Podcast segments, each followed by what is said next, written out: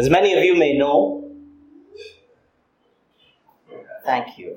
As many of you may know, our time in this epistle has been spent considering those evidences that are true of biblical Christianity. John does not want us to be fooled or hoodwinked into thinking that we have a relationship with God when we do not.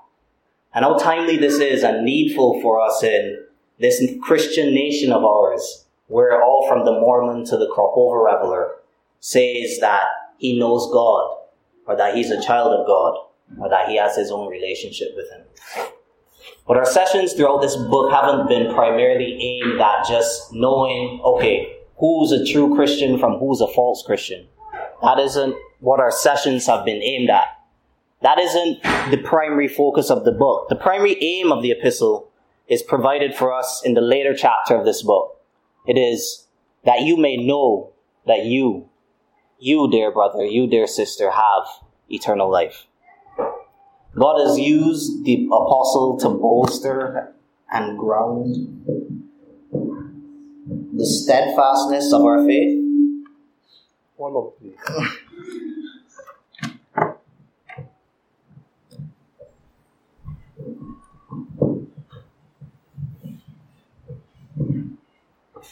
God has used the apostle to ground and bolster the steadfastness of our faith and to give us this assurance that we are actually continuing in this Christian race well. But at this juncture in the text, we find a departure from John's usual mode of operation. We see first that he burst out in loud acclaim about the love of God. But then he moves on to speak soberly about our relationship with this world, our present estate. And then he moves again to this encouraging theme of future glorification and purification. So we see these different themes throughout this letter, and they're mentioned in this letter and just dropped in here. And our goal is really to see what is the thrust of John's message. There are plenty of things that could be said here, but what is John driving home at? Well, hopefully we'll notice that the organizing principle or the glue that fits all of these verses together is that this, there's a paradigmatic shift in our relationship with the Father, the world, and our future hope. Or to explain it another way, these three verses capture this idea that God, through the adoption, has radically changes his relationship with us, has distinguished us from the world, and has made us strive towards our future hope. Throughout our time today, we will consider each of these things in turn, but let's begin by examining the love of God that has called us sons. In verse 1, John bids us to come, as it were, to the summit of God's blessing. As it reads in the King James Version, we are bid to behold what manner of love the Father has bestowed on us, that we should be called the children of God. It sounds a bit more lofty when you read it from that old version. Here we see John exalting with this overwhelming realization that the love of God is most clearly expressed in his pursuit to call sinners his children. Timothy Keller and other commentators say that the word manner of love is literally translated from what planet or from what country does this kind of love come from. It seems John has stumbled upon something that is really difficult to express. He wants us to see something of God's love, but in his attempt to convey it to us, earthly descriptions are completely lost on him. There's only this sense of shock and puzzled bewilderment at the depth of the love of God. But just to give you a sense of this word, let's turn to Matthew chapter 8, verse 23 to 27, where it is used. In verse 23, Matthew writes and says this and this narrative should be familiar to all of us. It reads, And when he got into the boat, his disciples followed him. And behold, there rose a great storm on the sea, so that the boat was being swamped by the waves, but he was asleep. And they went and woke him, saying, Save us, Lord, we are perishing. And he said to them, Why are you afraid of, why are you afraid, O you of little faith? Then he rose and rebuked the winds and the sea and there was a great calm. And the men marveled, saying, What sort of man is this, that even the winds and sea obey him? Those of you familiar with the story may recall that Jesus is here sleeping on the boat after his disciples had set sail, and for our international friends, in two tools, the storm the ship, and they were in trouble. The author, Matthew, gives us a sense of the great peril and indeed fury of the storm, as he says that the boat was being swamped with water. It was being inundated such that these men feared their lives on this vessel. But after Christ is roused from his sleep by one of the disciples, he rebuked the winds and the sea. And such was the effect of Jesus' words that the scripture places this qualifier, that there was a great calm. But notice, after witnessing this event, the, the disciples asked, What sort of man is this? The same word is used in our text. What manner of man is this? As you could imagine, if you were there on that boat, that moment would be something of wonder and confusion, really. After you heard a man who was born in a stable speak to the very elements and they obey him. It's one thing, of course, to see a man casting out demons and such like, but to hear one speak again to the creation as if he's the creator was something to behold. That's the sort of breathtaking awe that the apostles is calling us to have concerning the Father's love. Do we have a similar response when thinking about the love of God? Much of our speaking about redemption concerns the work of Christ, and rightly so. But have we forgotten that this is from the free bounty of God's grace? Have we forgotten that it wasn't Christ that came on his own initiative, but he, that he was sent from the Father? Think about our previous estate, brothers and sisters. Some of us were so profane. Our mouths were foul. We lived lives given to sexual immorality. Some of us may have had less obvious sins, manipulative, proud, selfish. We bore the image of our first parent Adam and followed in the works of rebellion as he did. As enemies of God, we despised the one who sits upon the throne of grace and hated the express image bearer of God. Should we have been there that day at Golgotha? Should we have been there that day, we would not have been absent from the crowd asking that Jesus be taken down from the cross. The only reason that we would not have done as the Romans did and crucify him ourselves is because we couldn't do it under Roman law.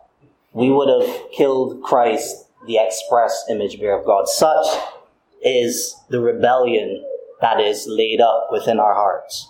And that was you and it was me. In our fallen estate, we would rather be in hell than bow the knee and worship Christ. Rightly is written that we were children of wrath, just as others. We are objects of indignation. Have you ever had thoughts about something or someone that every time you think about it, it just riles you up? Every time you just think of, I, I see that nod. Every time you, you think about that person, you are just angry at the person. The very thought of them turns you to anger. Well, just imagine the thoughts of the one who sees all things plainly towards the sinner, as all of his wickedness throughout all time is laid bare before his eyes. It should be no surprise to us then that God is teeming with anger towards sinners who break his law and are rebellious towards him and the Christ. Consider then the radical change that has occurred in how God relates to us. Instead of being weighed in the crucible of God's righteous judgment and being found wanted and being found wanting, sorry, and being those who are objects of his contempt, we are now related to as sons, not as slaves. Although, to be honest, it would be grace if God was to employ us as slaves, but not as slaves, as sons. God's love towards us and the adoption is not given on the basis of our works. The text demonstrates this as we see God call, John calling us, sorry, to admire this love that is bestowed, as the King James Version says, or given, as we see written in the ESV. In other words, it is not earned, it's not conditioned upon your performance. Being a child of God is not something that you elevate to by the strength of your own merit, but it comes as a free gift of grace. But do you know how foreign these words are to human sensibilities? And more specifically to our fallen condition. Think about it. From the time you were born, you were conditioned to earn. Every waking moment that you know of, you were doing something for somebody for which you would be rewarded. Whether it was from your parents, or at school, or your employer, your wife, whoever. Everything we've done, in some sense, we've done it to get something. But pause for a minute and consider just how paralyzing it is when we import these paradigms into our relationship with God. When favor equals work or is bound by some law of reciprocity. Sometimes we err, brothers and sisters, when our relationship with God looks more like Luther before he was converted. Instead of beating ourselves with whips until our skin becomes bruised, we inundate ourselves with guilt such that we lay heavy burdens upon ourselves that we know that we cannot fulfill. But brethren, God reminds us that we relate to God on completely different terms. It is a love that is given and not earned. He doesn't love us because we are lovable. He has not called us by his name because of our intrinsic worth. It isn't like God came to some facility full of orphans and looked for the most adorable, the most cute, the most well-mannered children and was roused to bring him home with him. The scripture plainly teaches that while we were yet sinners, Christ died for the ungodly. Jesus' blood was spilt not for the commendable. His grace was given not to the deserving poor. God has chosen to redirect the wrath which was due to us upon his son. And now we are dealt with as objects of love and mercy. How our hearts ought to tremble then, brethren, when we think about the depth of Christ's love. What a debt we owe to this man Jesus who has laid down his life for us, and the Father who has sent him for our sakes. How thankful we ought to be and eager to praise God who has utterly changed the terms of relating between himself and sinners. Let us not be content until this doctrine is turned into experience. As Alexander Maclaren says, unless the truth has touched your heart and made your whole soul thrill with thankful gladness and quiet triumph, it is nothing to you. The mere belief of 39 articles or 39,000 articles is nothing. But when a man has a true heart faith in him, whom all articles are meant to make us know and love, then dogma becomes life, and the doctrine feeds the soul. As those who benefit from the bounty of free grace in Christ Jesus, we are granted unimaginable privileges. The scripture literally says that it has not entered into the heart of man the things that God has prepared for him. Those that have been called sons, or literally, as the Greek suggests, named the children of God, have been blessed with every blessing received by Christ, and better blessings than those possessed by the saints living under the old covenant. Abraham was promised land, we are promised the earth. In fact, Paul argues all things are yours. You know, when you are so rich that speaking in terms of money and possessions really isn't a thing, it's kind of cumbersome, you know, to speak about how much money I own. That's the kind of riches that we're speaking about. The author of Revelation writes that the streets in New Jerusalem are of pure gold. The material which is highly valued now, people walk upon as though it is a trivial thing as though it is, you know, something that is just to be trod upon as we go about our sojournings. And none of this, friends, is a reward we could say that we have earned. These flow straight from the smiling heart of our loving Father to us children. He does not spare any expense, even the affliction of his own Son. Brethren, consider then what manner of love this is that has stooped down to us. But before we move on, it is worth mentioning that God has not only changed the terms of relating to us, but He has changed us as well. We don't just relate to God as those who hate Him. He has made us into a new creation. Unlike human adoption, God doesn't go through all the legal paperwork and take into his family the same children by nature. The Lord hasn't brought brute beasts into his pristine courts. The gift of the Spirit isn't reserved for God haters. Quite the contrary, actually, is explicitly stated and implied throughout this letter. If you recall several Sundays ago, we spent some time looking at the end of chapter 2 of this epistle, looking at the new birth and the reason this has become so crucial in the mind of John is because there's this idea that is being brought forth of family likeness. That those who are begotten of the Father share a similar likeness to the one who has begotten him. There are similar family traits that we share. And what John is leading us to see is really our second point. That there's this broad distinction between the sons of God and the world because of who we are, there's this shift in our relationship with the world that John describes in this way. The reason why the world does not know us is that it did not know him. In the days Jesus walked this earth, many Jews knew who he was. The scriptures are informing us that unbelieving Jews were unable to identify Jesus in a crowd. Surely many in Israel knew the carpenter's son. Surely many knew the miracle worker and teacher. It wasn't that people didn't know of Jesus. Clearly, from the accounts of the crowds which thronged him, there's little dispute that many knew of Jesus' bodily existence. So, what's in view here relates more to the failure of the world to know spiritual things and chiefly the divine origin and messianic identity of this Christ. There's a tragic irony which our brother Sabio preached about many Sundays ago in found in Second Corinthians, in First Corinthians, sorry, chapter one, in verse twenty-one, it says, "The world did not know God through wisdom."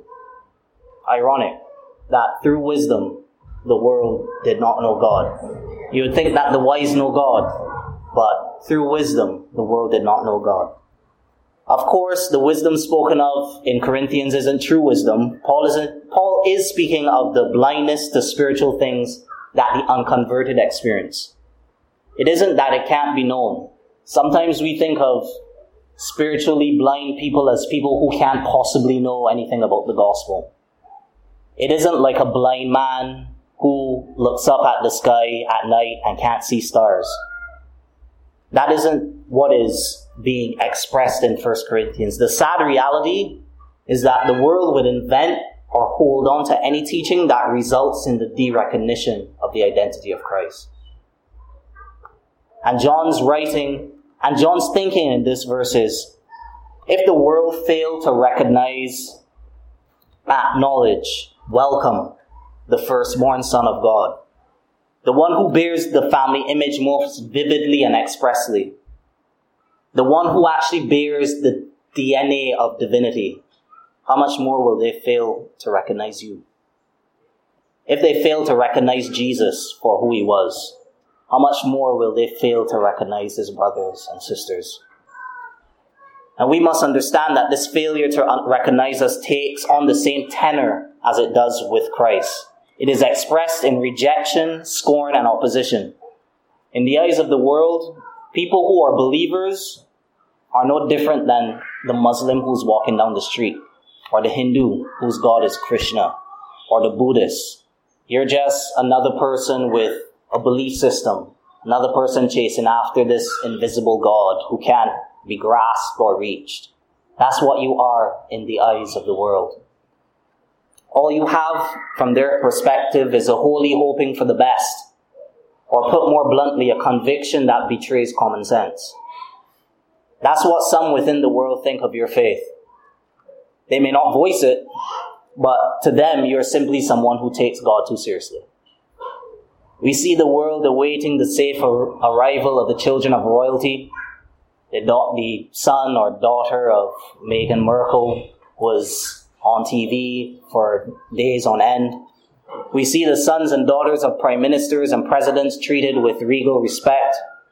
Yet those who are related to the creator of the universe, especially those who are the heirs of all things, are not counted as deserved of such dignity. maybe pity, perhaps censorship, but not esteem. You would think that in a Christian nation like Barbados, this thing would be absent. In such a nation, surely as you mingle with those of like mind, you would expect affirmation that is missing from the world.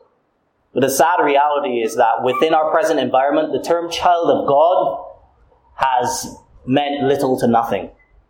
It's lost a lot of its meaning. As I alluded to prior to beginning, the reason this book is of such import within our present context is because you could sit down to next to a man in a rum shop who's blind drunk and he would tell you something like, you know, I have a special relationship with Jesus.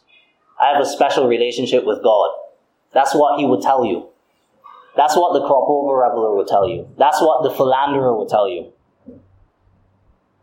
We are living in a time where you don't need to live a life of increasing holiness. You don't need to go to church to be a Christian because you can be a Christian at home.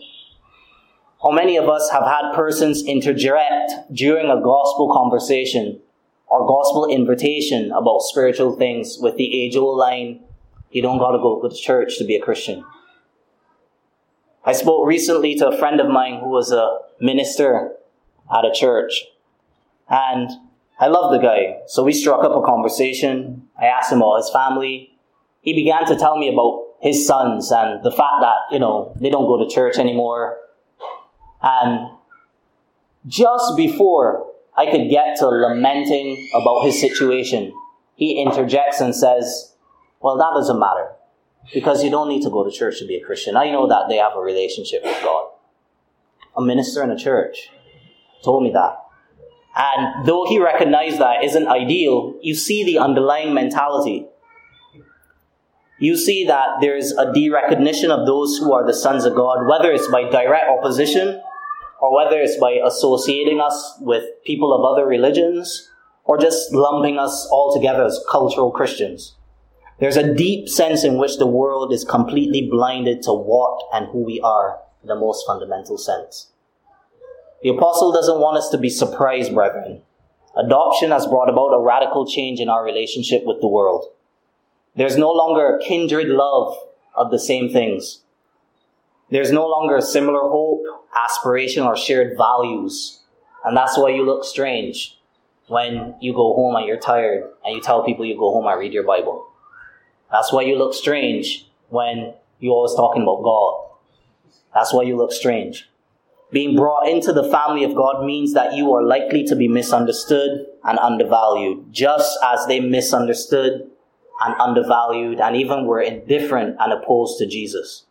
Quite frankly, especially in an environment like Barbados, which has diluted the idea of being a son of God, such that any and everyone takes this title upon themselves.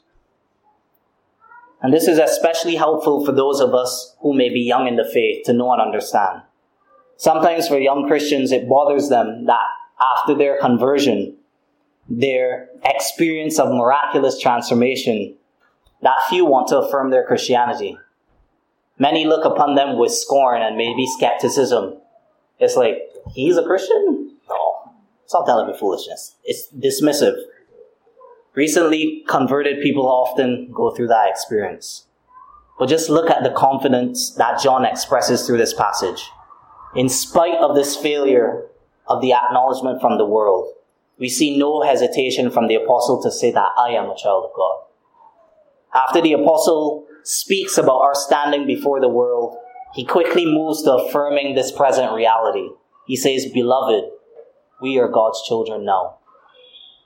There's sometimes a hesitation with us to vel- venture into the realm of certainty and say, I know that I am a child of God. It's not uncommon to hear ourselves place many qualifiers upon this statement when we speak about assurance. Stuff like, well, I hope I am, is often a response. Well, if you want to sound even more humble, it's like, well, I don't want to presume upon God's grace.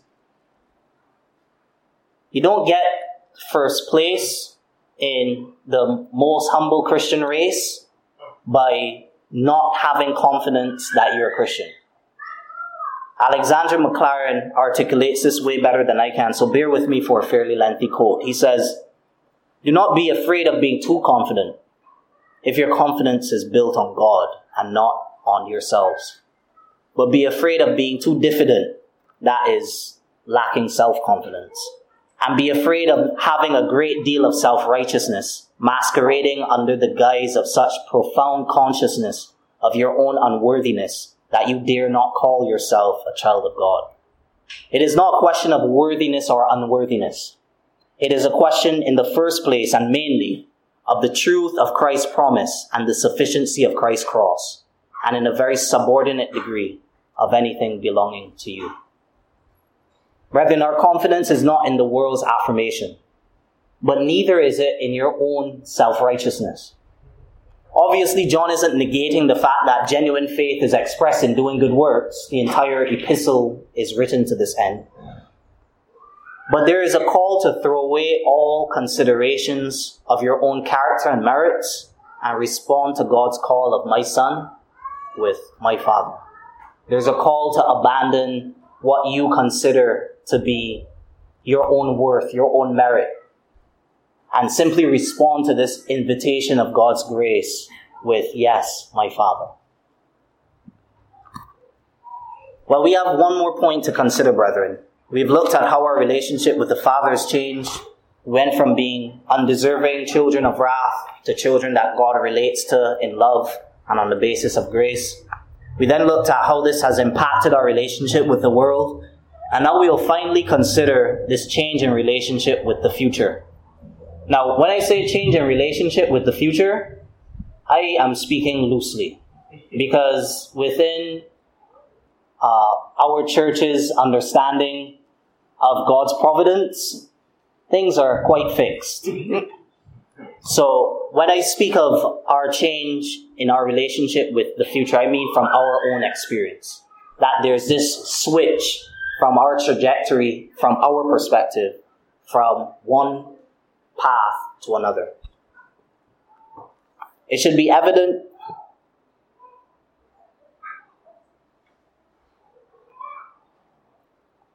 It should be evident to us from the previous verses that God has granted us great blessings through adoption. But as children are yet very unskillful in the ways of life, ignorant and far from what they will be in their adult life, we too are far ways from reaching full maturity as Christians.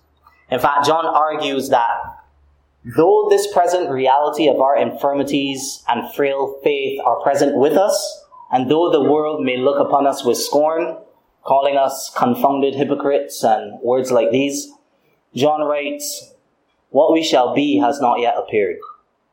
Ian Hamilton compares Christians to fine buildings still covered in scaffolding.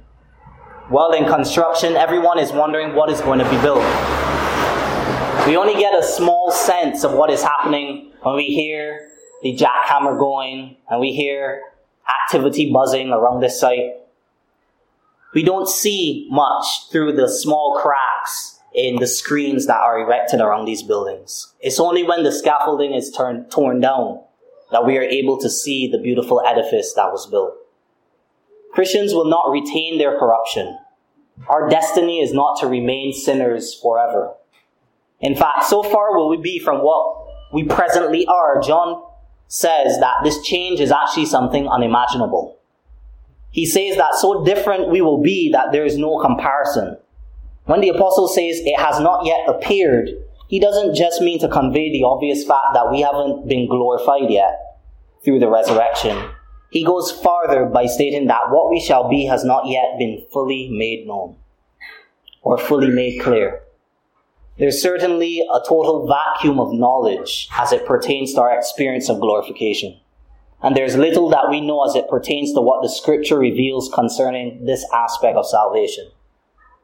But though we may still lie in much ignorance about what it means to be glorified, we can be confident that upon the completion of the work that God is going to perform on us, we will look like Jesus himself. What is in view here is faultlessness, brethren being completely sinless. Can you imagine, brothers, being a sinner forever? Think about the misery we would endure, not just having to deal with external provocation of sin and trouble from others, but to internally have to wrestle all of your days with the many offenses you commit against God and the attendant guilt. To have to toil to restrain sinful passions and to be weighed down by many failures. That would be abysmal, quite frankly. To live a life with no future hope of resurrection would rightly make us men to be most pitied. But brethren, there will come a time when this communion glass is not shared around anymore by the men of this church. There will come a time when baptism is no longer a picture and reminder of the great work that Christ has done. Symbols will give way to substance. We shall enjoy the one who has purchased our souls. No more will we be hindered in our communion by sin, for we will see him as he is. We won't have wrong theological conclusions. We won't have a paltry affection for God and his Christ.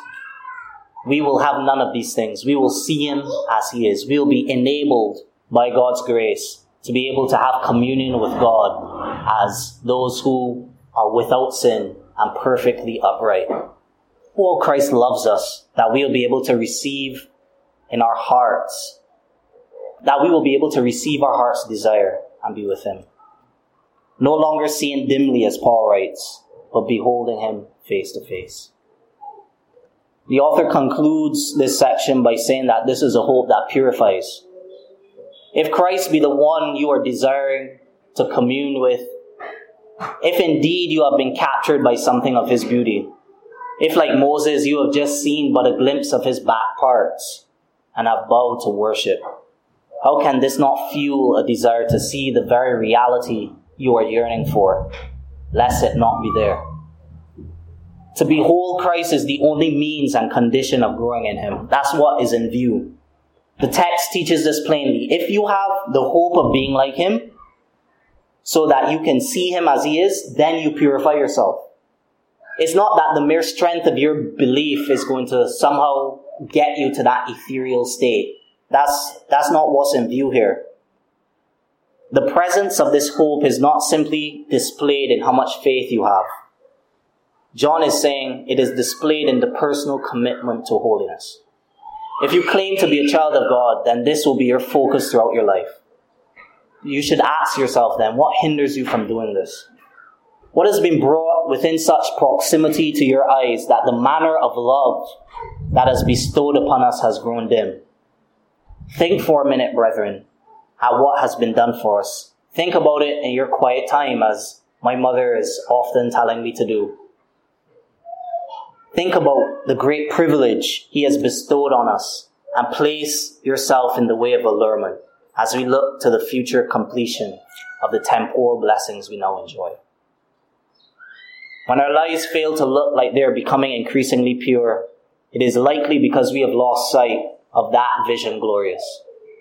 Or it could mean that we haven't been made pure at all. That's what the text implies. Those who are pure purify themselves. So if you aren't pure, you don't go about purifying yourself. We must all give due consideration, friends, to whether we have been touched by the mighty love of God which has called us sons.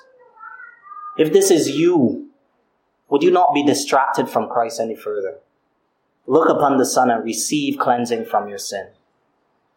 His sacrificial death on the cross on behalf of sinners is the only means by which we have our long list of sins forgiven and only by taking by faith his righteous life to credit to our account will we stand on that last day, that judgment day, when we have to look upon the face of God himself.